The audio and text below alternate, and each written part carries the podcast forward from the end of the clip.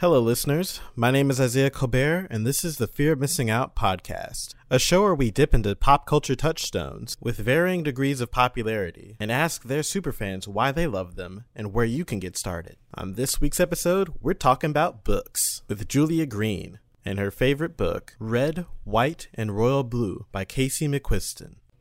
All right, so uh, do you care to introduce yourself, dear guest? Hi, um, my name is Julia Greene. My pronouns are she, her, and I am in my last semester as a magazine journalism student at Columbia. Um, I am a self proclaimed book nerd. I mean, if you know me at all, then you know that I love books, but they're like such a big part of my life, so much so that I'm actually trying to become a librarian. Wow. All right. All right. So you are the first guest that has uh, wanted to come on the show to actually talk about books. So I'm really excited because we haven't done that before. It's usually stayed in the realm of video games and stuff. So it'll be a nice sort of change of pace here. Yeah, I think that we need more book lovers in the world. Just just mm. way more book lovers, especially college students. Like the amount of college students that I know that read books is pretty low. Yeah, because it's it's kind of become one of those things where like if it's not in like a course load like assignment thing, people are not really likely to read books. So it's really cool to uh, have you come on to sort of revamp that passion for books on the podcast. I'm happy to be here. Happy to spread my pro book message. Mm-mm. All right, so uh, you you uh, told me that you wanted to talk about uh, something that you said was a masterpiece. So you you you big you big talked it there. So um, the book. What's the name of the book that you wanted to talk about? So the book that I want to talk about today is Red, White, and Royal Blue by Casey McQuiston. This book is so amazing. I think I read it last summer, and I just immediately became obsessed with it. And I was definitely not let down. The hype the hype was so big with this book, and I found that I was I was not disappointed whatsoever. If anything, it exceeded my expectations. Okay, okay, that's a big talk. So, um, tell me, tell me, what is what is the book about? Because a cursory uh, Wikipedia search would tell me that there there's some romance that occurs in this book. Okay, so big thing about me is that I love romantic comedies. Like you just have to lean into the camp. You just have to go with the flow. Um, and I've been trying to read more diverse books, like not just straight white people, because those romantic comedies get mm-hmm. really boring. So red, those white, and toast ones, yeah, avoid. Yeah, yes, yes, they're so boring. it's like wow, white woman and white man fall in love, amazing. But mm. this one, red, white, and royal blue, is about. It's set in 2020, a better version of 2020, where mm. there is a female president of the United States and her son, Alex, is the main character. He's biracial and bisexual, and he falls in love with Henry, the Prince of England. Mm, so just like let that sink in. It's amazing. Um, the story is so well written, and I want to say this: it's chaotic, like in the best way. So okay. Alex's mom is up for re-election. There's a ton of stuff going on and Alex is figuring out his sexuality because in the beginning of the book he hates Henry. Like he's hated them for he's hated him for a really long time. He cannot stand this guy. But then he's kind of slowly figuring things out and he's like, "Okay, wait a second. I think I'm actually attracted to this man." And then from there it's just like explosions everywhere, but also like a ton of love, a ton of amazing funny stuff, a good chunk of memes. Like it's just such a fun roller coaster ride to go on. Okay, so uh, from what I'm getting, is it like kind of like an enemies to lovers kind of a thing, or so? How does their sort of romance start to bud? Uh, spill the tea. Spill the tea. Okay, so it's more of like enemies to fake friends to real friends to lovers mm. because Alex's hatred for Henry ruins Henry's brother's wedding cake at this like big public royal wedding. And it's like this big scandal and the the Oval Office is worried about image because the election is coming up. So the solution is to kind of fake a bromance. And mm. so hmm. they keep putting Alex and Henry together at these events. They try to get them photographed to show that there's no bad blood between the presidential son and like the Prince of England because that would be bad. Um, and because his mother is the first female president, they're really trying to keep her image up so that she can get reelected. Um, and so they they form this fake friendship that kind of slowly turns into this real friendship. as Alex realizes that he didn't really know that much about Henry to begin with, and he just kind of decided that he hated him. And then he realizes that he doesn't hate him, and then it just slowly becomes gayer and gayer as it goes on. Mm. so, so um, definitely, like, oh, go ahead, go ahead. so it's definitely there is that enemies to lovers aspect, but it's not just like I hate you and then I love you. There's a lot of growth in the middle that I think makes it that much more genuine. Mm. So basically, like it sounds like they were like really worried about the optics of like it was it kind of like a political like U.S. and Britain relations kind of a thing, like England relations kind of a thing. Yeah, it's like international relations, but like not it's like they try to make it serious but like it's mm. it's really not because it's this these 20 year olds who are just like oh we hate each other but they actually don't so Mm-mm. there is a good chunk of political stuff mixed in because alex is so involved in his mom's career and he wants to become a politician himself so it's not just like a backdrop of politics like there's real involvement in the plot and i think that I really enjoyed that because I feel like politics is such a big part of Alex and Henry's lives that it would feel it would feel wrong to have it be too separate. Hmm. So, um, besides the the conflict of um, the budding romance, is there any other like kind of like other forces at play that are like kind of like working against um, our our protagonist's um, sort of budding romance that's going on there? I mean, there's a good chunk of like like homophobia isn't it's not like the main conflict that's stopping them from being together in the sense of like you know what? Actually i'm gonna i'm gonna take that back because there is a mm-hmm. really there's a really big presence of homophobia in the royal family in this book. And that's what's keeping henry from coming out whereas alex for him it's a bit easier um, and Henry is dealing with that big weight on his shoulders of the queen trying to keep him in the closet. So, mm. in that sense, it is hard because they have to sneak around. And then the politics of the United States come into play because Alex's mother is running, and there's this like old, crusty white man bigot running against her. And he tries to use Alex's relationship with Henry and his sexuality against her in the race. Okay. So totally not taking some like some some liberties with some real life events that might have happened across the pond with some with some stuff and just some regular old American politics that might go down here then, huh? Yeah, it's definitely I think I think I remember seeing something from the author being like, "Look, I did not mean to predict the Meghan Markle thing, but like, did I?" And I was like, "I think that I think that Casey McQuiston like literally did." That's it's kind of crazy yeah, if you no. think really deeply about it. Yeah, because I was thinking like as you're describing it to me, like that seems pretty on the nose with some stuff that was going on over there a little while ago. So um, you mentioned the author. So is this uh, the first book that you've written or read from the author? So this is Casey McQuiston's debut novel, and first of all, mm-hmm. this book is like amazing. I'm trying really hard not to swear for you. Um, keeping okay, it PG yeah, yeah. for the kids. even though this this book is not PG, just want to say that. Um, mm. This is their this is their debut novel, and their second book comes out June first. And I'm I'm obsessed. Like I cannot wait to read this book because their writing is so fun. Um, and their next book is a romance between two women, and I'm so excited to read that. I think it's going to be amazing. Just from like previous experience with this author, their writing is so it's so like flirty and fun. Um, and just kind of like like I fell in love with it so easy. It was so easy to just mm. get hmm. sucked into this book and like never want to leave. Okay. And uh, since it's uh, very um, forth-putting that we're talking about this in the month of romance, um, so I have to ask you um, how uh, I feel obliged to ask you because the Chronicles doing our sex issue. So how how spicy does this book get? Because you mentioned that it um, definitely doesn't uh, sort of shy away from being really flirty. So so how how much spice uh, would we would a reader expect to get out of this one? It's not like a bodice ripper level mm. of romance, but I feel like there's a generous enough amount of spice that like you can't just ignore it.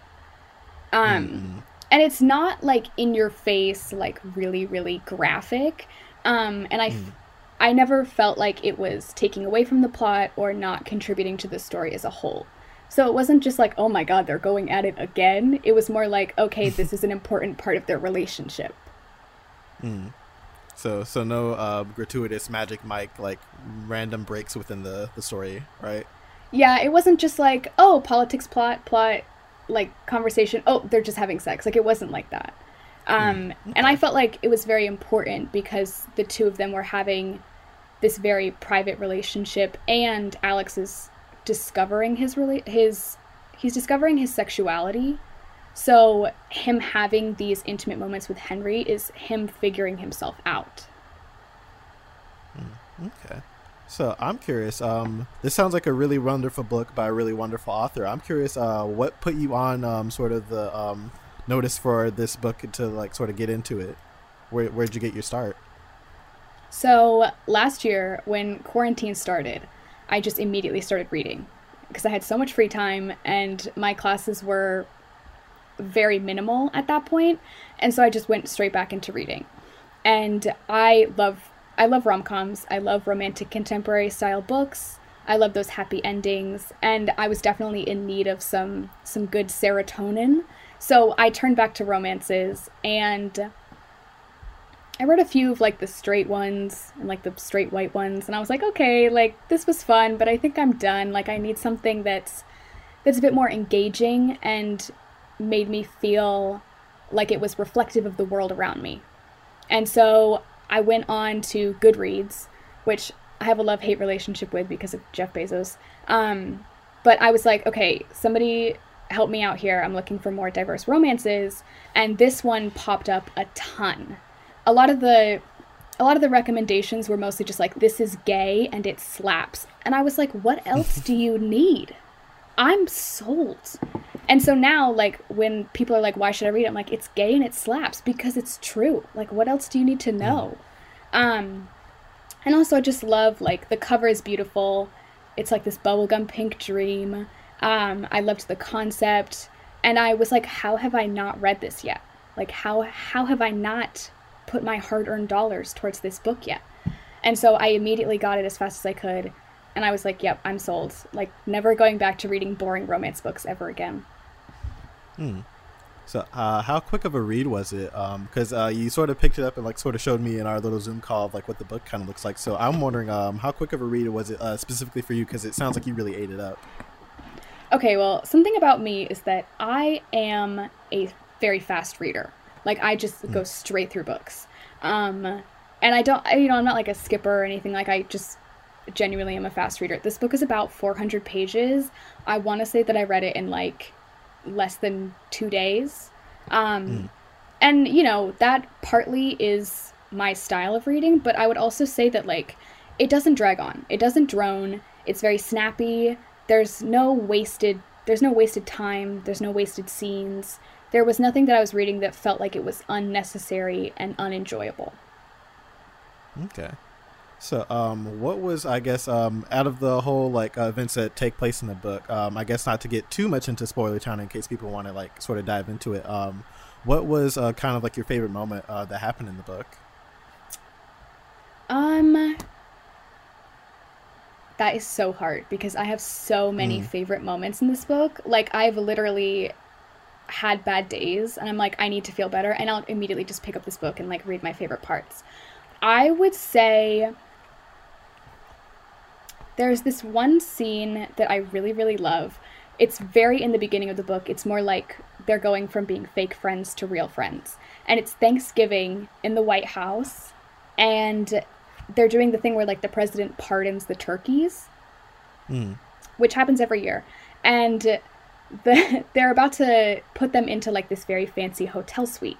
And alex is he's so upset i guess. He's like frustrated because they're spending taxpayer money on a hotel room for turkeys who are about to get slaughtered and eaten at the white house.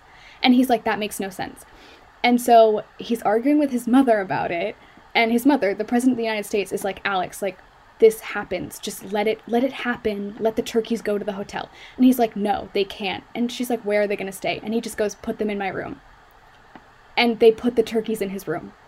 And he's their names are like cornbread and stuffing and he's horrified by them and he can't sleep mm. because they're like they're like gobbling menacingly at him and then he yeah and then he calls henry and it's like 2 a.m in london or whatever and he's like have you called me to talk about turkeys and it's just this mm. amazing scene where it's like it kind of feels like a fever dream like i can't believe mm. that somebody thought this up and then i got to read it because it was so funny and it was also like this beautiful way to show alex as a character because he is just so stubborn like him being him him just looking at his mother and saying put the turkeys in my room put the turkeys in my room put the turkeys in my room and she just she's like fine have the turkeys and then he's like this was a mistake they're going to kill me in my sleep i think that that scene is probably my my favorite because i just love how it shows the characters so early on and it was just like pee my pants funny mm. I'm imagining like receiving like uh, Alex sending the text and uh, Henry receiving it saying like I showed you my turkeys please respond. oh my god, wait. Okay, let me see. I'm literally going to go through this book and try to find it because it was just such an amazing moment. What page is it on? Oh my gosh. It's gonna drive me insane. Oh my gosh, I'm almost there. Okay, here we go. Alright. So there's this moment. He he's on the phone with Henry and he just he's trying to tell him like why he's called him at 3 a.m. in the morning.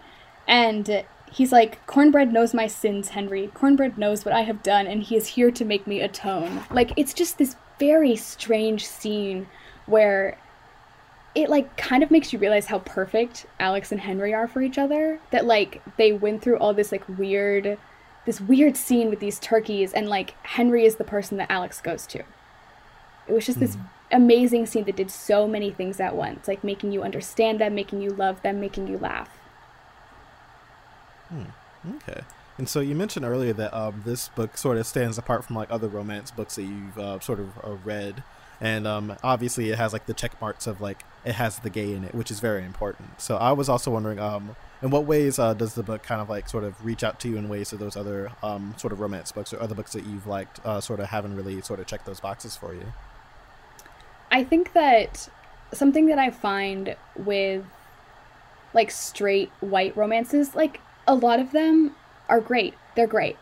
I love a ton of straight romances, but I think that something that they can never really recreate is that like figuring out who you are in terms of your sexuality and it's such a meaningful part of a story. Um and then with Alex and Henry, they share it with the world, which is a little bit of a spoiler, but they do share it with the world and it's this beautiful powerful moment that I think that a lot of straight romances kind of try to get that same impact, but it's hard to recreate. Mm. Okay. And so, um, closing out here now, um, is there like uh, I know that you mentioned that this book is kind of like newer, but is there kind of like a fandom that's sort of grown um, um, for this book, and like what's the fandom kind of like? Because I know that sometimes fandoms can like scare people away from like jumping into uh, those types of uh, groups. I think with this book, a lot of standalone books don't have a huge fandom, which is understandable. But with this book, everything I've seen about it online has had nothing but extreme affection and love and support.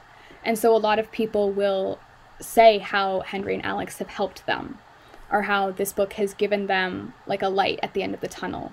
Um, and it's just created this very positive community that I am like so happy to be a part of, even though it's not a very big one or a very active one, just because there's nothing else coming out about this book. Um, but the people who engage with the story are always so lovely to interact with. And I think that while this could be a book that like you just read it and then you're done, I I don't want to be done with it. Like I don't want to forget about this book. I don't want to stop talking to people about this book and I don't want the world to forget about this book. And so I feel like the people who read it as well feel the same way, and we're all kind of working to make sure that this story is remembered and that these stories continue to be told in the future. Hmm. That was very eloquently put. Um, so, um, closing out here now, um, I guess this is going to be the part of the show where uh, I kind of ask you um, to um, sort of give people who want to jump into this thing uh, what um like they should kind of look out for, what they should kind of expect when they uh, sort of like peel open the book or get an e-edition of the book, or if there's an audio version of the book, sort of sort of get into it. Um, what can those um, readers, listeners expect? I think getting into this book, you just have to be you have to be open to the joy and the camp of it. I think that sometimes with reading, we can take it a little too seriously, and this is a book where you're supposed to have fun. So don't go into it too too close-minded. Go in ready to have fun, ready to fall in love with these characters and watch them fall in love. And hopefully get ready to read a story that you won't forget about anytime soon. I think that was perfect. Um, I'm gonna leave a little bit of time here. Um, Julia, feel free to plug anything that you're working on, any socials where anyone can like sort of get into interacting with you, maybe talking a little bit more about the book. Maybe you can start up your own fan club for the book. Um, just let the people know where to find you on the interwebs. Um, you can follow me on Instagram at Julia E Greene. It's green like the color with an E at the end. And then you can check out my blog where I gush about a lot of book related stuff, which is earthtojulia.com. All right. Well, I'd say that has been a podcast. So now people know a little bit more than zero about. I got to get this name right so I don't um, completely mess it up after we've completely talked about it. You know a little bit more about Red, White, and Royal Blue by Casey McQuiston. All right. Be good, listeners. See you next time.